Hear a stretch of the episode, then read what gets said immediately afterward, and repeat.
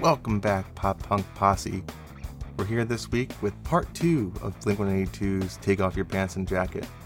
Without further ado, let's stage dive right back into it.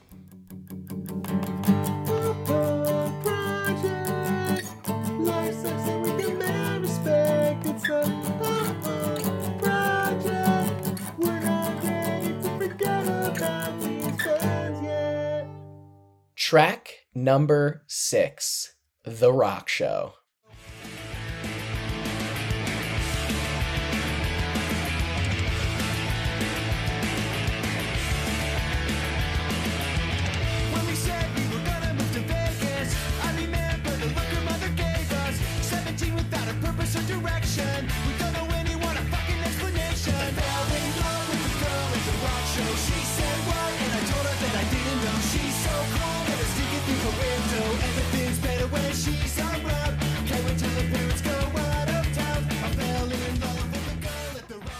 This is their first single, I believe.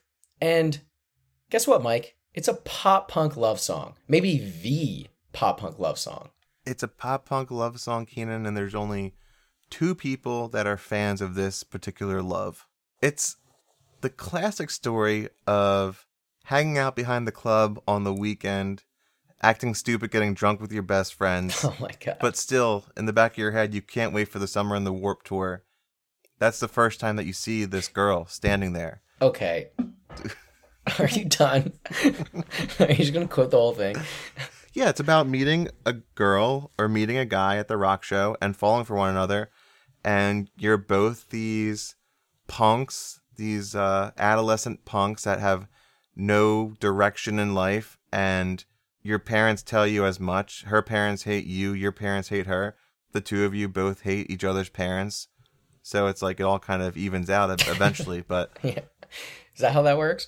yeah and then it's you know it's a relationship that you think has this bright future and moving to vegas and getting married and then it just peters out because it was just a, a little fling thing going on in the summer Okay, can I ask you something about the song? sure Uh, what is the timeline of this song? I thought there were three potential time periods to it. One was, could this be taking place all in one summer? Like they meet in the summer, they quote unquote fall in love in the summer, and then they just kind of go their separate ways?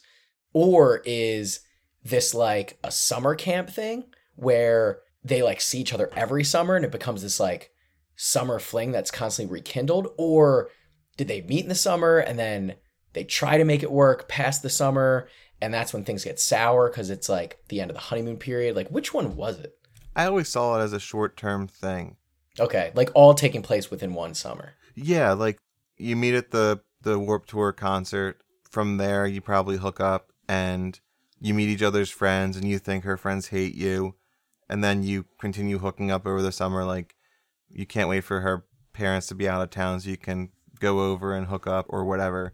yeah And then there's that weird bridge where Mark breaks it down where it's like, You kept me waiting, like black and white pictures, like this really sentimental bridge. Yeah. Uh, that makes it seem like this long, loving relationship when I just got the idea that they were hooking up for a summer and then there's all these grandiose plans that you make when you're you're drinking or like young and you think you're in love like we're gonna get married. We're uh, 17 no purpose or direction. Like let's just do it baby. And Yeah. then it's like you come to your senses or, or reality hits and it's like nope we're both 17 like what are we doing right now Yeah. we can't rent a car yeah, we're lit- legally not allowed to at this point. Okay, that's helpful. I did think that that's what it was too. I thought it was like this very short term, very juvenile relationship that ends up fizzling out because obviously it's going to. Yeah, and even to your point, and what I was saying about like the whole like black and white pictures of her on my wall. For the longest time, I thought, what are they talking about? But like the more I think about it, I think it's probably like a photo booth, like a photo strip. Mm, yep. You hang out at the mall or something and get like a photo booth strip made, and those oftentimes are black and white. Yeah, totally. So it's not like uh, you met her on the Titanic or something. Yeah. Those didn't take place in uh, 1918. Um, yeah, what was Titanic? 1912? 1912. 1997. okay. Here's another question I have Are concerts good places to meet girls? Do people meet at concerts? I think people do. I'm sure people do. And when I was listening to this song again, I thought that there's definitely couples out there that did meet at different Warp Tour shows and probably are still together. So they probably have a special place for this song. Oh yeah, But it's probably their wedding song. I mean, had to be right. yeah, but slowed down uh, Punk Goes Acoustic or whatever. yep. But in terms of meeting people, I feel like it would be difficult. It's the same way that I think that going to the movies as like a date where you're trying to get to know somebody isn't a great idea because there's just too much noise and sound and commotion that you can't really talk and and get to know one another. I guess in between sets or in between songs, but Yeah. I just always picture like the hey, hey, this band rocks. Like kind of just like the opening to Weezer's The Sweater song. Like this band's my favorite, man. They're so Yeah. rad. Like what's the deepest conversation you're really going to get to um meeting a person at a rock show? I actually have kind of a funny story about that. It wasn't at a rock show, but it was at an EDM show. And I remember vibing out. There's a big group of us. and- Vibing out. Yeah, we're just vibing out, dude. and uh bumped into this girl and was like trying to talk to her or like trying to converse and be like, "Oh yeah, like do you like this group?" And literally couldn't hear a single word any of us were saying. So we started like texting each other with our phones just in front of us and that's how we had to communicate. Like we basically needed like a notepad to write stuff down. I was like, "This feels really weird. I don't think I like this very much." Yeah. Then your phone started melting. You're like, whoa, what's going on? Yeah, because of all the Molly that we had taken yeah. You're just Yeah. tripping face. That's right. So you kind of proved my point is that it's difficult, but doable. Uh, I mean, I'm not married to her, so no. Warp Tour is different though because you know there was breaks between sets, there was multiple stages, there was like other things to do. Yeah. You didn't have to be right by the speakers getting your eardrums blasted the whole day. So Yeah, dude. Warp Tour's a freaking community. yeah, You know? there was more potential for like conversation, I guess. When I was doing some research, Mike, I actually found kind of a funny story about this song. Uh, apparently, when Blink was in the studio writing material for this new album, they sat down with their manager, Rick DeVoe, and he was the first person that they actually let listen to the new material. And he listened to most of it, and it was a little bit different than the earlier stuff. And basically, his response to them was like, uh, okay, these are fine, but what? There's like no Blink 182 good time summer anthem songs. And Tom and Mark were so pissed that clearly he just wanted them to write like a, a single that was going to be super popular that they went home and specifically wrote the cheesiest, catchiest throwaway summertime single and it became the rock show. They wrote it in like 10 minutes and um, that was like response to just him getting the single that he needed. And apparently Tom when he wrote First Date, it was like the same reaction. That was him writing down this like super cheesy but super poppy song that became this all-time single of theirs. It was a spite song, Mike. Yeah, that's pretty funny. But credit to Mr. DeVoe because It worked. those are the Blink songs that I really love, and I think those I are the, the ones that are so uh, Timeless. endearing all these years later. Yeah, so timeless. Yeah. As the first single, it also had a music video, and in keeping with that same theme of Blink uh, not giving a shit and just doing whatever they wanted, they were given a ton of money by their record label to go out and make a music video, which they did, but they just kind of gave a ton of the money away and uh, used it on frivolous expenditures and just burned through it in a day. Yeah. It was like what what do they do? They gave a homeless guy a makeover at one point. Um, they were like throwing money off the roof of random buildings and seeing the crowd that would come swarm. They had strippers mow people's lawns, Oh yeah, that part too. which was an forgot. interesting idea. Very Blink. Yeah. My favorite part was at the very end, they just had a car suspended from a crane, and then the crane just dropped the car, and it just Yep. like just hit the ground. Pretty cool. Wow, that's so awesome. So this music video is basically an FU to management, and the song was essentially an FU to management. So the whole thing was just one big FU to management. Pretty much. That's and, cool. Uh, yeah, I think five hundred thousand dollars was the number I saw for the budget, which is insane to think about today. Like I don't think I know. anybody makes a music video for that type of money anymore. At least not maybe like Taylor Swift, but yeah, not your regular band. It was a fun one though. Track number seven, "Stay Together for the Kids." Ah, uh, this one's not quite as fun, Mike. No, it's not, Keanan.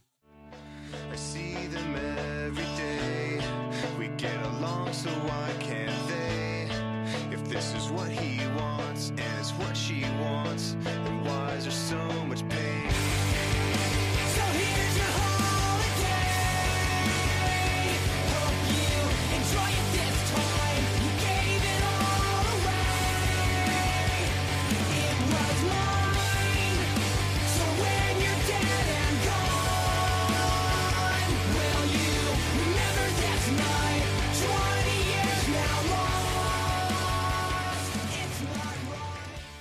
Keanan, before you uh, get too carried away with the themes and the serious nature of this song, let me just say this is my favorite song on the album. Oh my god, this is your favorite song? Wow, that's a bit surprising to me. Third single, so I'm guilty of what I accuse you of doing, where uh, you chose a deep track this week, so that's nice. That's right. I mean, we can get into why it's my favorite, but to start it off, this is a, a serious song. It's about the divorce rate in America. It's about a family dealing with the fallout from a divorce. The line that really stands out to me every time I listen to it is if this is what he wants and this is what she wants, then why is there so much pain? Like, if this is the ultimate conclusion and the ultimate solution to all these marital issues that you've been having, why does it come with such like a painful process attached to it? Yeah. which is an unanswerable question. It just always seems to be the case, or at least in most cases. I've seen some people in my life, they have divorced parents and it's all good. You know, it worked out perfectly, but more often than not, there's just that resentment that lingers. Yeah. I mean, I think it's pretty safe to say that more often than not, divorce is not a, a happy process for the majority of people. But it definitely spawns from their own lives. I think I read before that both Tom and Mark had parents who were divorced and they both had very sort of tumultuous upbringings, which is actually something that they really bond over. They bond over the fact that they came from these broken homes. Um, and it's why they understood each other. And I think they also said it's why they had such a crazy, you know, over the top, vulgar sense of humor. It was it was kind of a coping mechanism for the tough stuff that they had to go through. But I think it was specifically this was Tom who wrote the song in reaction to his parents' divorce. Definitely one of their heavier, more emotional songs. I feel bad saying this, Mike, because I know it's your favorite, but I did used to like this song back in the day, but it really isn't a song that I come back to just because I like the more upbeat ones these days. It's just like more fun. I don't know. I try to avoid this one. I think it's just like too sad and too emotional for me. Maybe that's why when I went through these again, I chose it as my favorite because I don't revisit it as much. Yeah, so it was the freshest for you. Yeah. To add to your point about Mark and Tom's parents, I think the story that I read was like Tom came home one day and all of his dad's stuff was outside and he's like, "Hey, I'm leaving." And Tom was like old enough, Yeah. 17 or 18 where he was able to kind of just like go on living his life, but it still obviously affected him where it's like, "Okay, my dad's not around anymore." Also, in reading the Wikipedia article, Mark had this great line that I would just like to point out because over the past 11 months, having a second child, uh, it really hit home for me. Uh, Mark said, The thing you realize as you get older is that parents don't know what the hell they're doing, and neither will you when you get to be a parent. You've just got to understand that people are human and they make mistakes. Yeah. And we've talked about that before where it was like when you're little, your parents know everything, and then you get to a certain age, it's like, "Eh, how much did they actually know, and how much were they just like hoping turned out okay in the end? Yeah. This is an example of when things don't turn out okay. That was like cool reading that because I'm like, yeah, I'm, I'm just trying my best like everybody else. Yeah. Parents are still the same, like, stupid, naive kids that we are just a few, years older than us with a couple more years of experience. But, um, yeah. So I, I'm trying to think about why this was my favorite song, and I do have a personal anecdote for this one. Would you like to hear? Is it going to make me sad? No, Okay. it's not related to the theme of the song at all, but All right. going back to Tom, my best friend that stole my uh, date freshman year or whenever that was. Yeah. We were in a little band back in high school called Glory Falls, which was he played guitar and I sang. And uh, What a band. I know we talked about it before, but anyway, we wanted to try out for the Battle of the Bands at our high school, uh, but we wanted to form a full band to try out. And so this was actually going to be our audition song for the Battle of the Bands. Wow. And it was me singing, Tommy on guitar, Jim Mayan on bass, and Andrew McLean on drums. Oh my god. So we had like multiple band practices at Tom's house, and we pretty much just played this song over and over because a lot of people tried out, so it didn't really matter what other songs we could play. We just had to make it first. Yeah. And then we had signed up, and then the last day we all were like standing in the foyer, and we're like, we don't want to do this, so we just scratched our names off the list. Oh my god. Uh, I'm so happy you didn't. That would have been like not the vibe for Battle of the Bands, I don't think. No, just a try out though. But so I remember singing in Tom's basement, and that's when I really got into it, like the emotion Okay. behind it. That makes more sense then. So it still kind of takes me back to like those um angsty years, and Yeah. Coming from a, a pair of loving parents that never got divorced, I could really relate to. I was gonna say, does it relate to you because of your upbringing? Um, that's a much happier and more interesting story than I was anticipating. But uh, no, I, I think at the end of the day, it's still a great song, and I used to love it. I used to be like, oh, this is so heavy and like so emotional. It just doesn't really relate to me anymore. I guess similarly because my parents are still together, yeah, and that's okay. I am not married and going through divorce. So yet, Oh man, not yet, baby. It's coming for at least half of us, according to the music video. That's true. Yeah, so the music video, Mike, it's uh it's as emotional as the song, I think. Yeah, it's. Uh, I actually read somewhere. I don't know where I could have read this. Uh, it's the Wikipedia for this music video. Not Wikipedia. but uh, so this album came out in June 2001, and we all know what happened shortly thereafter in September of 2001. Uh, the imagery of this music video presented a little bit of a problem initially. It's a wrecking ball just destroying uh, the structure of a home, essentially. And I guess they thought that was too much of a connection between 9/11 and and that. So I read that that was removed, but it's it's back in the YouTube version. So I just thought that was interesting that they edited that out. But yeah, it's a lot of kids that are sad and depressed, and uh, it's kind of just the band playing, and then during the choruses, all the emo sad kids that whose parents are getting divorced just like kind of mosh while the Uh. wrecking ball destroys this house. I'm not laughing. It's What a just the, bummer. vi- the vibe is so weird. It's like I know. they're all standing around for the verses, and then the chorus, they're like, "Yeah," and they just like Yeah. start like kicking stuff. Uh yeah, it's just such a downer. it's so hard for a fun band to do this kind of song. I know. They do it on Adam's song. Uh, Good Charlotte did it with Hold On. Like, I think the songs as a whole are very good. I'm sure when I was 14, I'm like, this is the deepest thing I've ever watched in my life. But now looking back, I'm like, it's a good song, and the music video definitely makes its point. But I just think it's funny that they all start moshing out on the choruses. That's all. I'm sad, Mike. I need to pick me up. How about track number eight? Roller coaster. Keanan, if there was a Blink 182 amusement park, there would only be two rides a carousel and a roller coaster. Oh, I like what you did there. Thanks. Wow.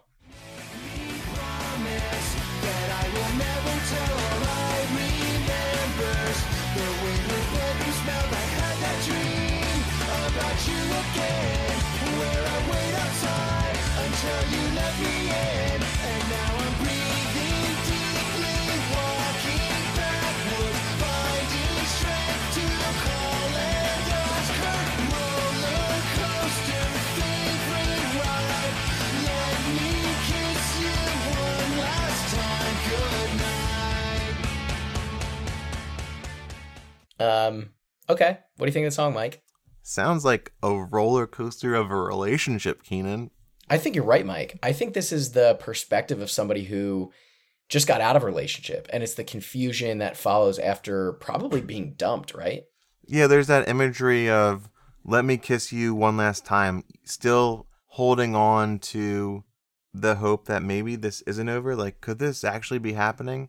Uh, did this all really fall apart? You know, Mark says, I'm finding strength to call and ask her. Like, he kind of still wants her back, and it seems as though she's just completely moved on.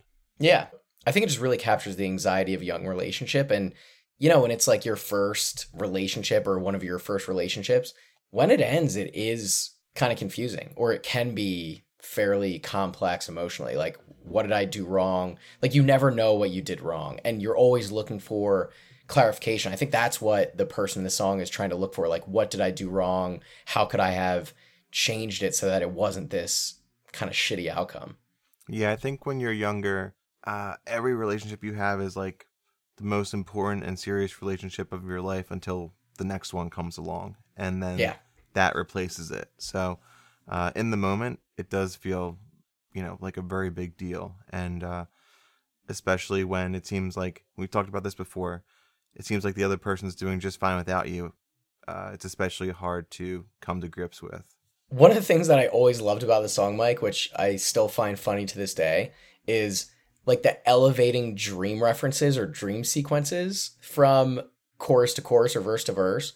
When Mark originally talks about, I had that dream about you again where I wait outside until you let me in, it's like, oh, okay, that's fairly like, you know, that's fairly innocent. And then you get to the next one, it's like, I had that dream about you again where you drive my car right off a fucking cliff. It's like, oh my God, how did we get to this point? It's like so different, so unexpected. Always like that. I never really even noticed the stark differences between those two lines, but you're absolutely right. They're still haunting your dreams, and in some regards, you have the dreams about the happy times of like going over and being accepted into their home, and then other times you're like, yeah. "Oh my god, they destroyed my life," or they tried to. You killed us both. Yeah. Yeah, Do you have any recurring dreams about Abby? no, I really don't. She never shows up in your dreams. Well, except for the, you know, wink wink ones. Oh. I mean, yeah, she's in my dreams. I mean, she's the girl of your dreams, obviously, but is she Yes. in your dreams? Yes, that goes without saying. Okay, good. By recurring dreams, you mean the same dream over and over, or Well, just yeah. Are there any like specific dreams that you have where she's usually in it, or like, you know? not really? I mean, she's in a lot of my dreams just because she's like one of the three people that I see every single day. Any memorable ones? Any good ones recently? No, I haven't had one in a while, but uh, every once in a while I would have those dreams. Like, do you ever think that somebody's mad at you when you wake up because they were mad at you in your dream? Yeah, always. So that that's happened before, where Okay. something, you know, I do something stupid in my dream and she's upset with me. Yeah. and then I'll wake up. I'll be like, "Hey," she's like, "Hi, good morning." I'm like, "Wait, you're okay? Like, we're good?" It's like, "Yeah, what? What are you talking about?" Or do you ever have the ones where she like cheats on you in the dream and then you wake up like pissed off? No, she wouldn't do that. Don't have those? Wow. No, not yet. Not yet. On your way though. Man, I have the most boring. I don't even have dreams where I cheat on her. Like, I don't do anything exciting in my dreams. Wow. Just like real life. Boring. The worst part about it is like, you know, you wake up and you essentially for- immediately forget what you dreamt about. True. Yeah. But um, I'll write some more of my dreams down for the next time this this topic comes up. Perfect. Thanks, Mike. Yeah. Track number nine Reckless Abandon. All right, Mike, back to the fun shit. Good old teenage debauchery. Drinking, partying, getting into trouble. Finally.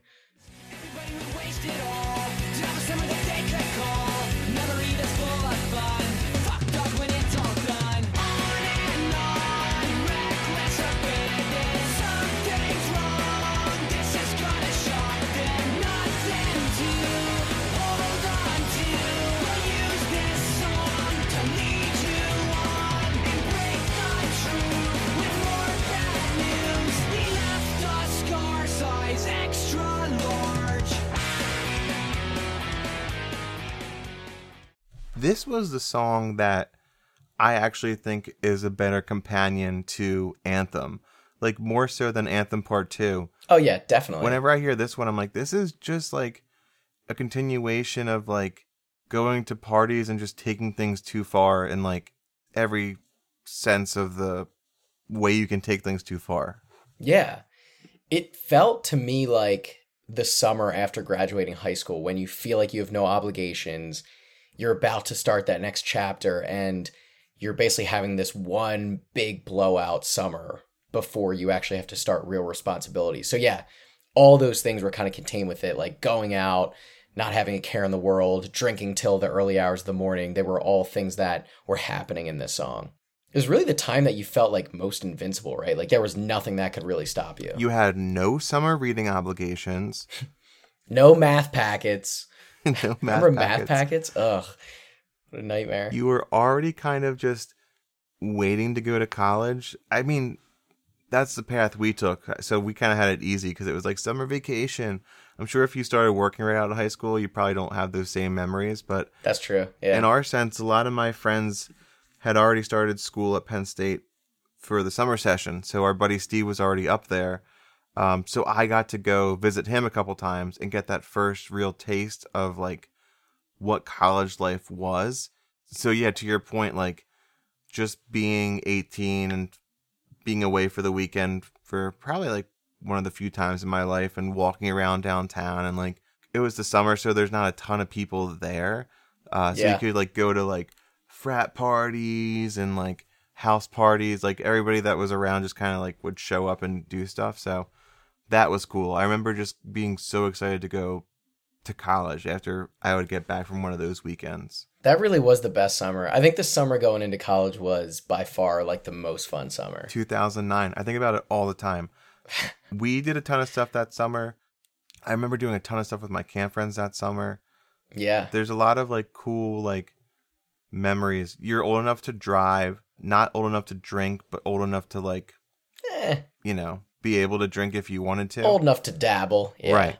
So it's like that perfect middle ground of like the ability to do all these things, but still not having responsibility to have to do other certain things. Yeah. I remember the summer after college, I wanted it to have that same vibe, but it was like, gotta find a job, Yeah. It was never the same. It was gotta like, save oh, some money. do I do internships? Like, oh, I got to move back home. Yeah. Right. Even before college, there was no worry about like, uh, what am I gonna put on my resume? Yeah. like- It's like just your parents probably just wanted you to get out of the house and like yeah. you could drive and hang out with your friends and do whatever you wanted. So within reason, within reason, which these guys do not do. No, no. Yeah. Back then it was just like, all right, how many natty lights am I going to drink at Swamer's house tonight? Swaymer, Am I going to vomit? Let's see. where am I gonna vomit tonight? yeah. Am I going to make it to the toilet or is it going to be in the bathtub? Uh, didn't somebody vomit in this one? Yeah. he took a shit in the bathroom tub and fed the dog brownie drugs. Oh, yeah. A lot of hijinks. so puking in the tub. Somebody probably threw up somewhere.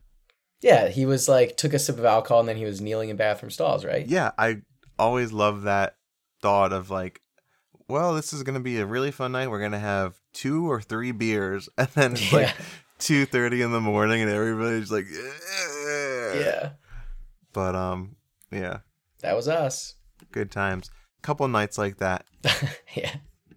Only a couple though, bro. Track number 10, Every Time I Look for You. One more point of contention. I need some intervention. Approach with vague intentions. Betray my short attention. Span the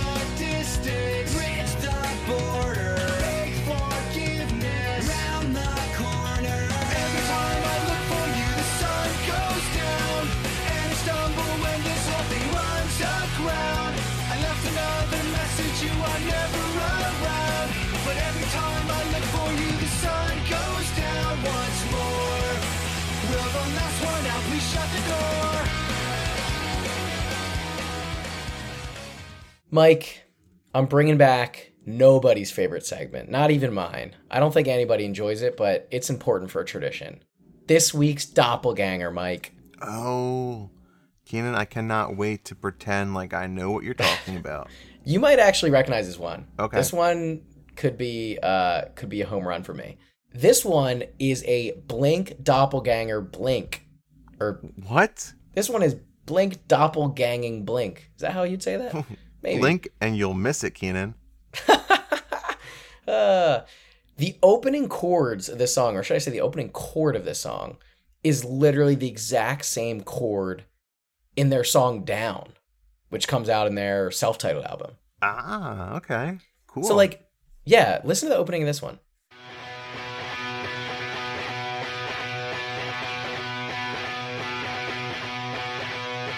Never found out why you left him, and then the opening of Down is literally just the same thing.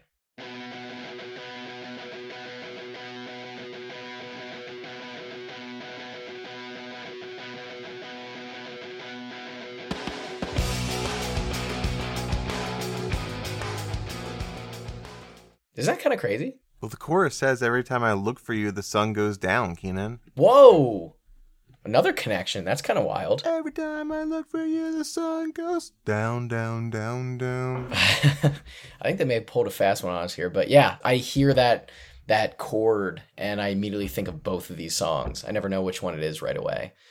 The theme of the song, I think, is about feeling guilty after a failed relationship, isn't it?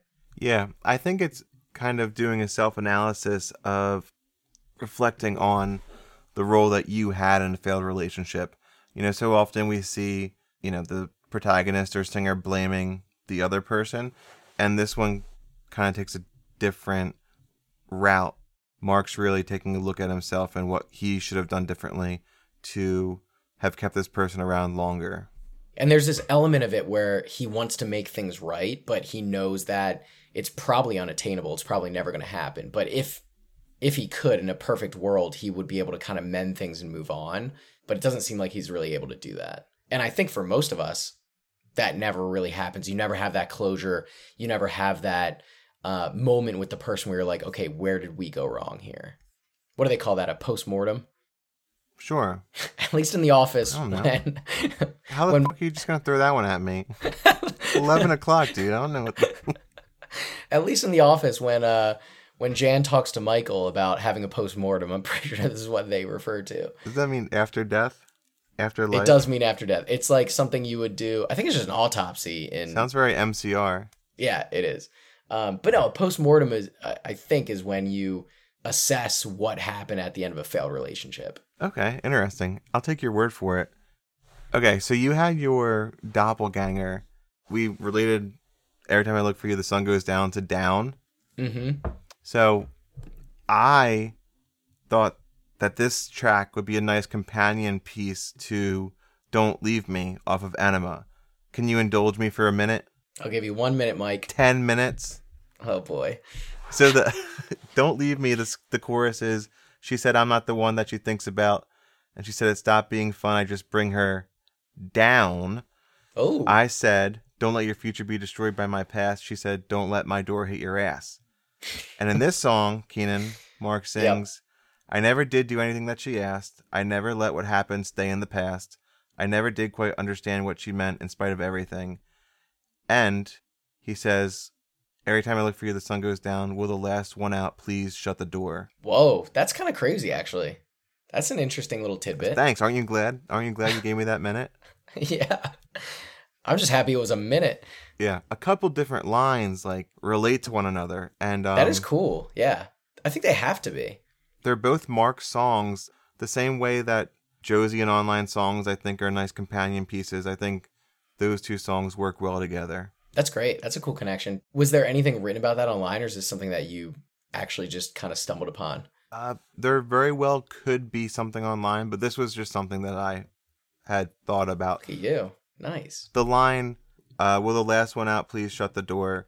Uh, which again is bringing closure to everything. That's right. Yeah. Close the book, close the door on this whole chapter of your life. But "Don't Leave Me," I think it's my one of my favorite songs off of Enema. So don't let the door hit your ass. That the door was a kind of made me like think like that's a weird line to use multiple times about closing a door or don't Yeah. let the door hit you on the way out. Kind of clued you into it. Yeah, that's cool. Mm-hmm. Will you indulge me for one minute, maybe less?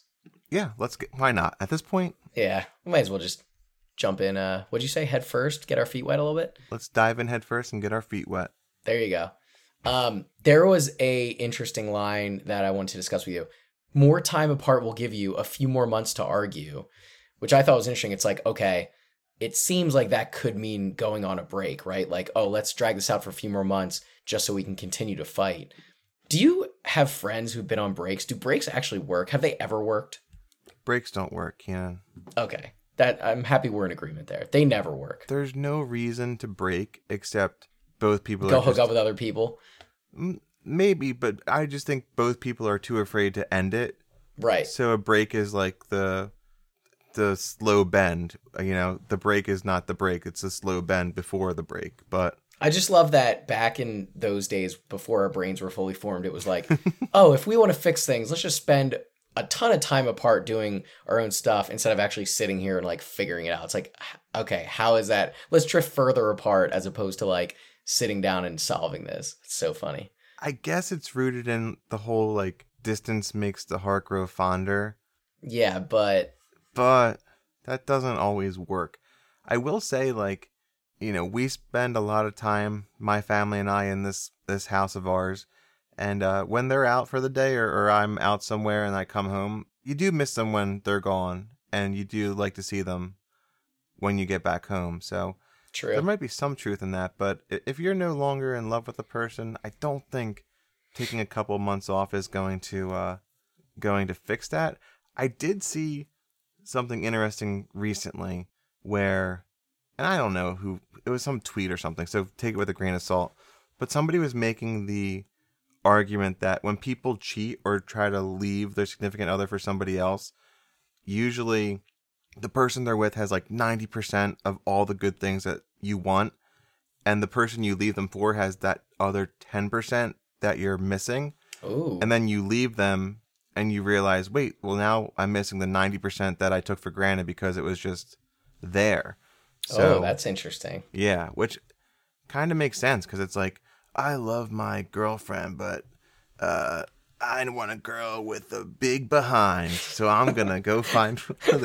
And then, Then, you, get- find a bigger behind, but but she's brain dead. It's like I missed the, the stimulating conversation I used to have. oh wow, okay, that's so maybe interesting. maybe the idea is you take a break, you realize that, You realize that the grass isn't always greener. Right, I don't know. right. Yeah. But I just don't think it always works out that way. In fact, I think it never works out that way. who cares? They're stupid. True. That's true. If you're taking a break, just end it, okay? I'm with you. We are in agreement there, Mike. Track 11. Give me one good reason. I like the ones you say they listen to the punk rock. I like the kids who fight against how they were brought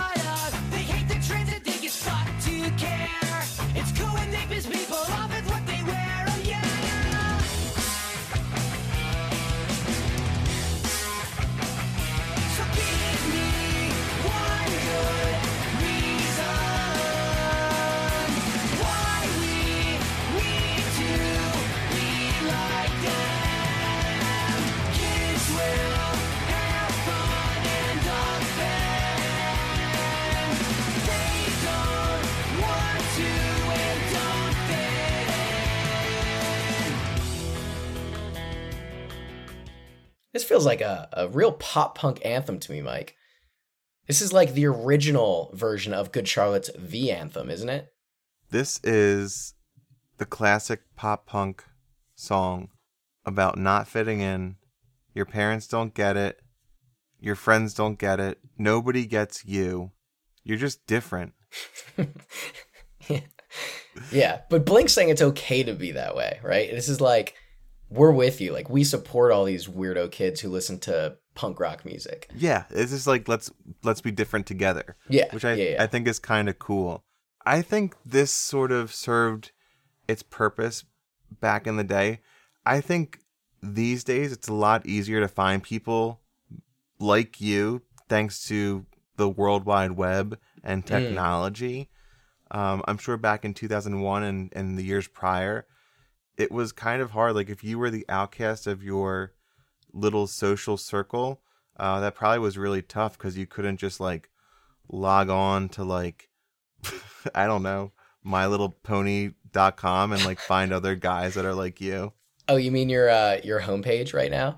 Yeah, yeah, the BronyCon. Yep. People make fun of that kind of stuff, but it's so true. It's like everybody has different interests, and uh, somebody else out there likes the same crazy stuff you do. Well, I think we've talked about this before in previous episodes, but like the things that used to be considered weird, like My Little Pony and um, I don't know, like more broadly, video games and like cartoons and stuff. Now those things are popular. So like it's cool to be different now. Like we respect people that are different. Emo kids are that's in now. It's like fine to be emotional. You know what I mean? Yeah, dude, the Marvel Cinematic Universe is like the biggest money printing franchise, Yeah. whatever, in Hollywood. And it used to be weird to like be into comics, but now Yeah. it's like super cool to be into superheroes. Yeah, and that like that kind of started. I mean, I guess there was always the Batman movies, but I feel like the Tobey Maguire Spider Man really sparked the next generation of like, oh wow, we can make tons of money with superhero movies.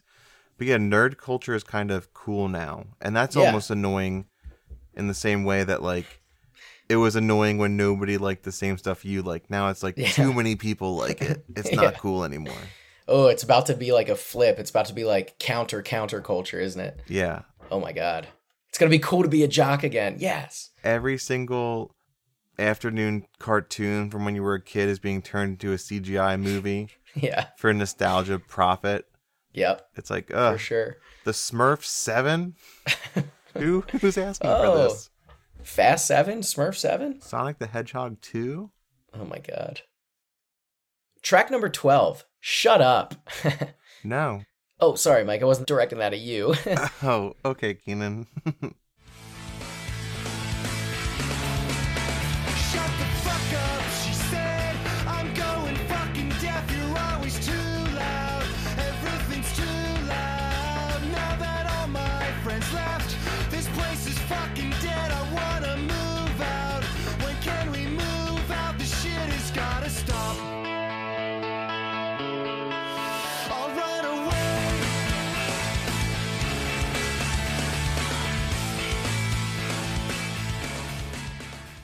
this one seems like it's somebody trying to get out of a toxic relationship.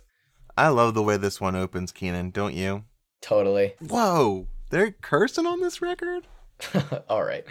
Yeah, I think this is all about a toxic relationship and uh, somebody like actually realizing that they're in a toxic relationship. Like we see so often in real life and in art that the person in these toxic, terrible relationships often are just blind to the fact that they're in them until it's too late or until they're just so run down that they're just there's no other choice other than to get out of them. In this one, Mark is like this girl is constantly putting him down, telling him he's worthless, telling him he's never going to amount to anything, just really, really going in on him. It's him kind of finding his way out of that and realizing, like, hey, hey, no, no, like, you don't get to tell me, like, my worth and my value. Now, do you get the sense that this is a romantic relationship, like a boyfriend girlfriend? Yeah, I did at least. I thought it was like maybe there's no romance left, but I think it started as like a romantic relationship. And now it seems like you're just living together and like paying rent together. And all she does is just belittle you all day. Kind of like my current setup. this song, once again, is about you. Wow, every song on this album is about you, Mike. See, I wasn't sold on the fact that it was like a romantic relationship with boyfriend girlfriend. I thought His mom? Well, yeah, because there were references to like friends moving away, asking for permission to do stuff, running away, which is like kid shit. And so I got the image of like a burnout kid who just graduated high school but never went to college, is still living at home and is constantly being nagged by his parents or in this case his mom about like doing something more with his life. That was the the story that I thought was being told. I mean, I think it could go both ways, but like that's what I was hearing.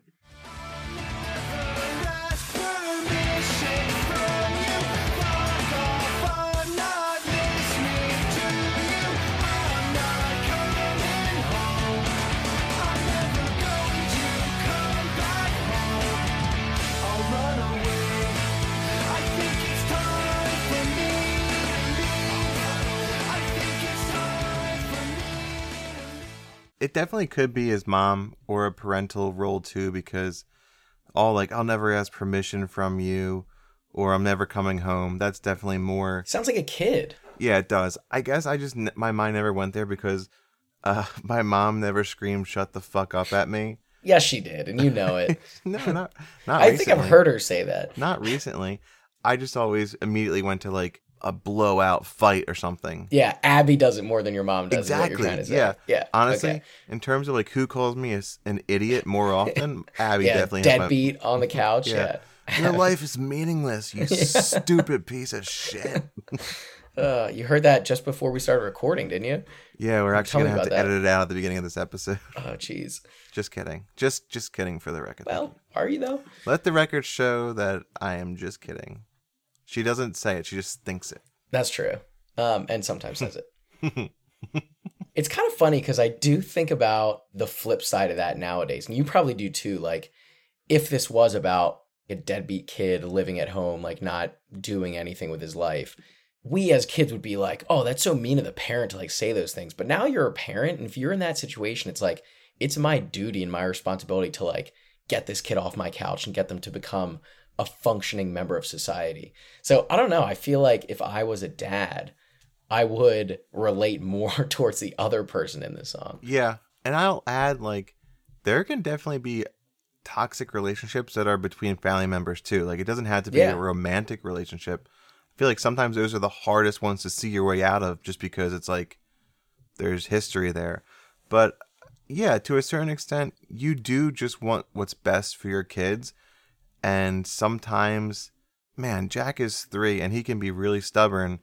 And I'll say to you him, gonna say these things to him? I won't say these things to him, but I'll say to him, buddy, do you know that literally every single thing your mom and I do in our lives, we do for your benefit? Do you say that to him? Yeah. Does it resonate with a three year old? He just says, I want to watch cars. yeah. like, okay. All right, let's right, just watch good enough. cars.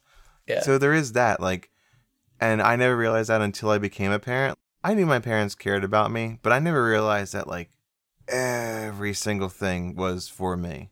yeah. and I had a really good relationship with my parents and appreciated them in the moment. But now it's just like, holy shit. Those times I came down on Christmas and there was a ton of stuff there, that wasn't just there, you know? Like, Yeah. they saved money and like went out and like Wait, what do you mean? No, Santa dropped those off, right? Keanan, Keanan, Keanan. And they couldn't even order it off Amazon. They had to go to the store, find it, Yeah. and then I would come down and be like, okay, and like throw it, toss it to the side. yeah. oh, this wasn't exactly what I wanted. Yeah. I wanted the blue version of this. right, exactly. So yeah, I mean, there's definitely a nicer way to say it, but I guess if your deadbeat son is just sitting on your couch at a certain point, you gotta be like, man, like Yeah. you gotta figure this out. Oh man. Thanks, mom and dad. If we're still doing this in 15 years, I'll let you know how that conversation goes. yeah. Jack is definitely gonna be the kid that pushes our buttons. Uh, God love him. we do. Track number 13, Please Take Me Home. Be strong when things fall apart. Honest, this breaks my heart.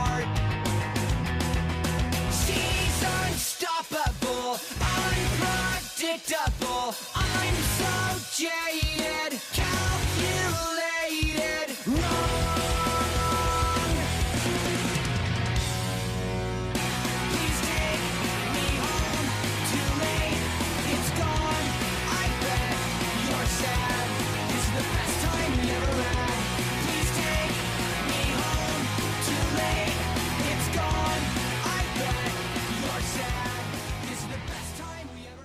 This was an interesting one, Mike. This is a theme that we don't typically discuss. It's two friends who fall for each other, date for a while, break up, and then have to deal with the uncomfortable situation that happens at the end of something like that.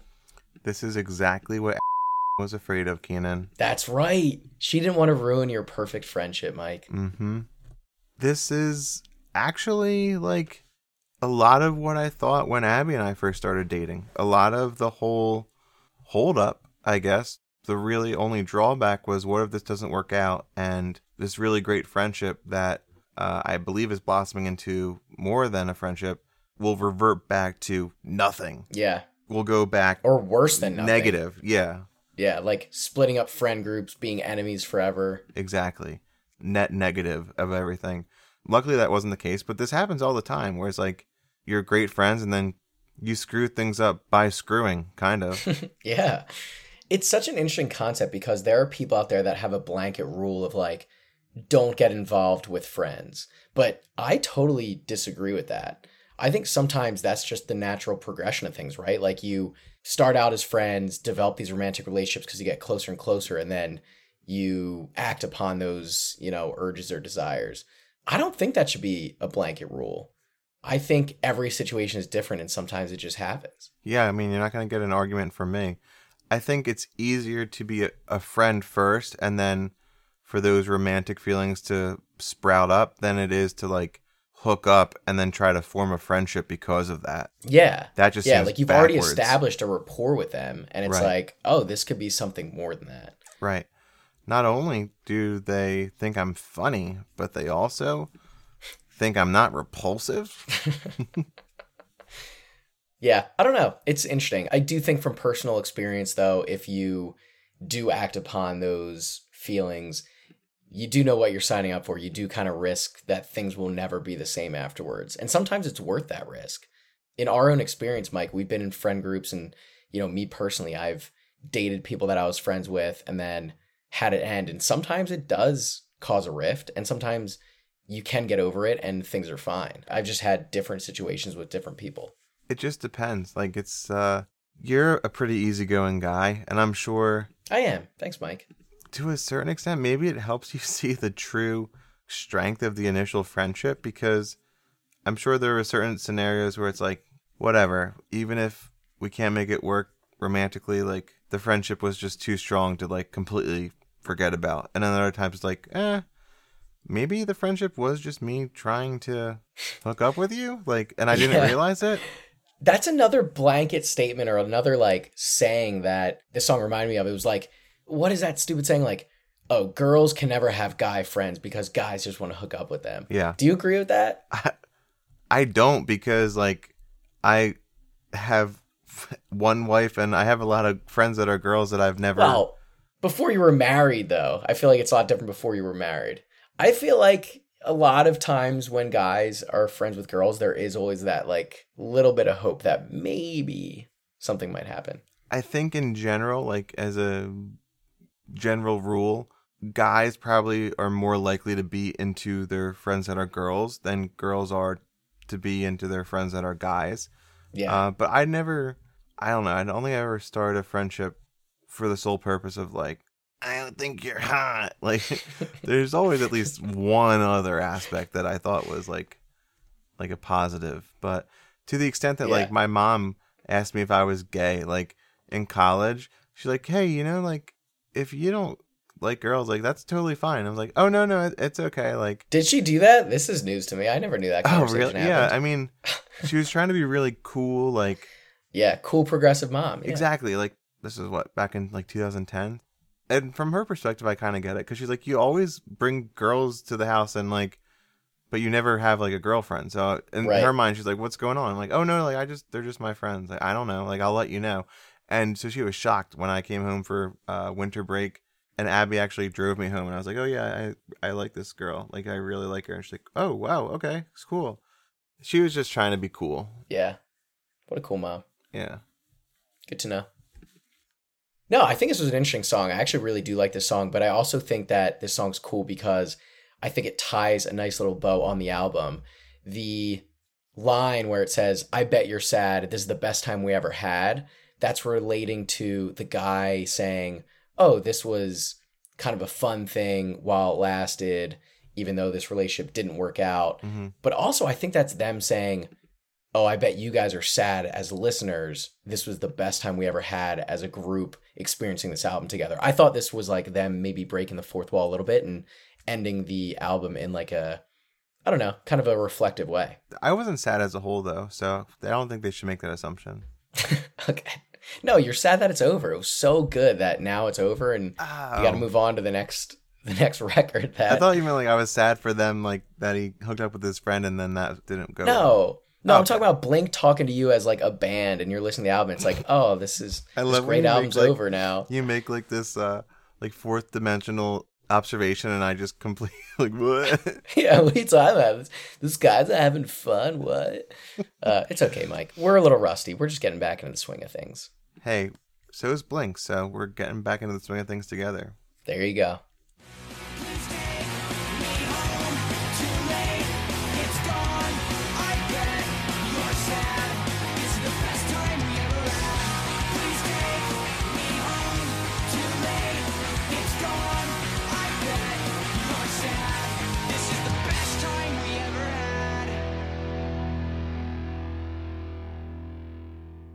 I love that album, Mike. It's such a good one. I actually think that this is my favorite Blink album of all time, which is kind of crazy to admit because Woohoo! Yeah, all their albums are so good, but I don't know. There's something about this one. This was one of the first ones that I had, I'm pretty sure. I think somebody, probably Dave Dixon, lent this to me. So I used to listen to this album all the time on like family road trips and vacations. And it just has always kind of stuck with me through the years. And it's so good. Like, not only are the first, whatever, 13 songs in the album good, but this one also had a bunch of bonus tracks that could easily have been on other Blink albums.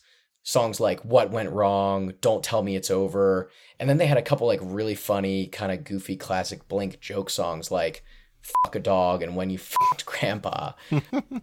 so I know we don't typically discuss bonus tracks. We're not going to now, but I did want to acknowledge that, you know, even the bonus tracks stand out on this one. I think I still gotta give the edge to Enema. That's fair. It's like 1A and 1B. I think they really perfected everything with Enema. I think this was a lot of trying to recreate that. And as we discussed, mostly from a managerial standpoint, I think the guys in the band were ready to like take that next step and that next evolution, which we eventually saw with self-titled and a couple years after this. Yeah. Um, but man, like it's still so good. I don't listen to this one quite as often as Enema or self-titled. Like this is probably of those three big ones. This is the one I go back to the least. But yeah. man, it was nice revisiting these songs because they still hold up uh, very, very well, as you said. And the bonus tracks, man, I remember listening to F a Dog on some random person's MP3 player Yeah. on the gymnasium floor during play practice in like seventh or Oh. eighth grade, and just thinking like, this is the height of all comedy. This is punk rock, baby. But man, it's good to be back, Keanan. It is good to be back. Good to see you. It's been a long time. Uh, we'll see if we make any more episodes after this one. but if we don't, we knew that we had to do Blink. Uh, we're back. They're back. They are back. They're going on their worldwide tour. I can't uh, help but be super excited for the new album. I have low expectations. I'm not gonna like, Wow. you know, I'm not gonna expect the next self-titled or the next take off your pants and jacket. But I'm just happy the boys are back together, making music again and enjoying each other's company. I think that's the most important thing. Me too, Mike. Me too.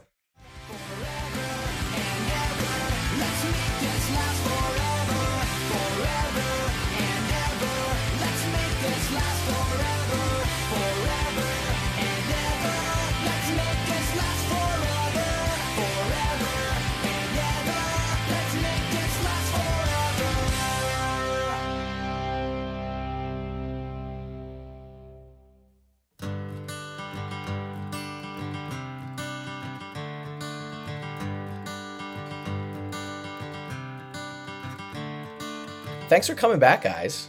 Sorry again for that uh, fairly long hiatus, but we heard you. We heard you wanted season three, so we decided to buckle down and crank some out, and here we are. Next week's episode, we will be discussing Sum 41's Does This Look Infected? Also, one of my all timers, Mike. Our third Sum 41 album we've discussed on the pod, Keanan. I'm excited though. If you missed us, drop us a line. Tell us how happy you are that we're back. Poppunkproj at gmail.com. We should probably check that email, huh? Oh my gosh, I'm sure it's it's There's uh, so much spam in there at this probably point. have so many 20% off coupons for Bed Bath and Beyond in there. Oh, yeah.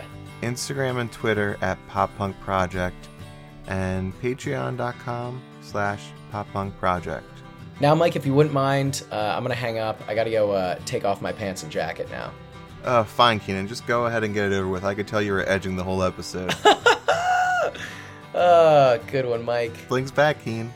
They're back, and we're back. Thank you all again, and as always, we hope you had the time of your lives. Good to be back, but also good riddance. Peace.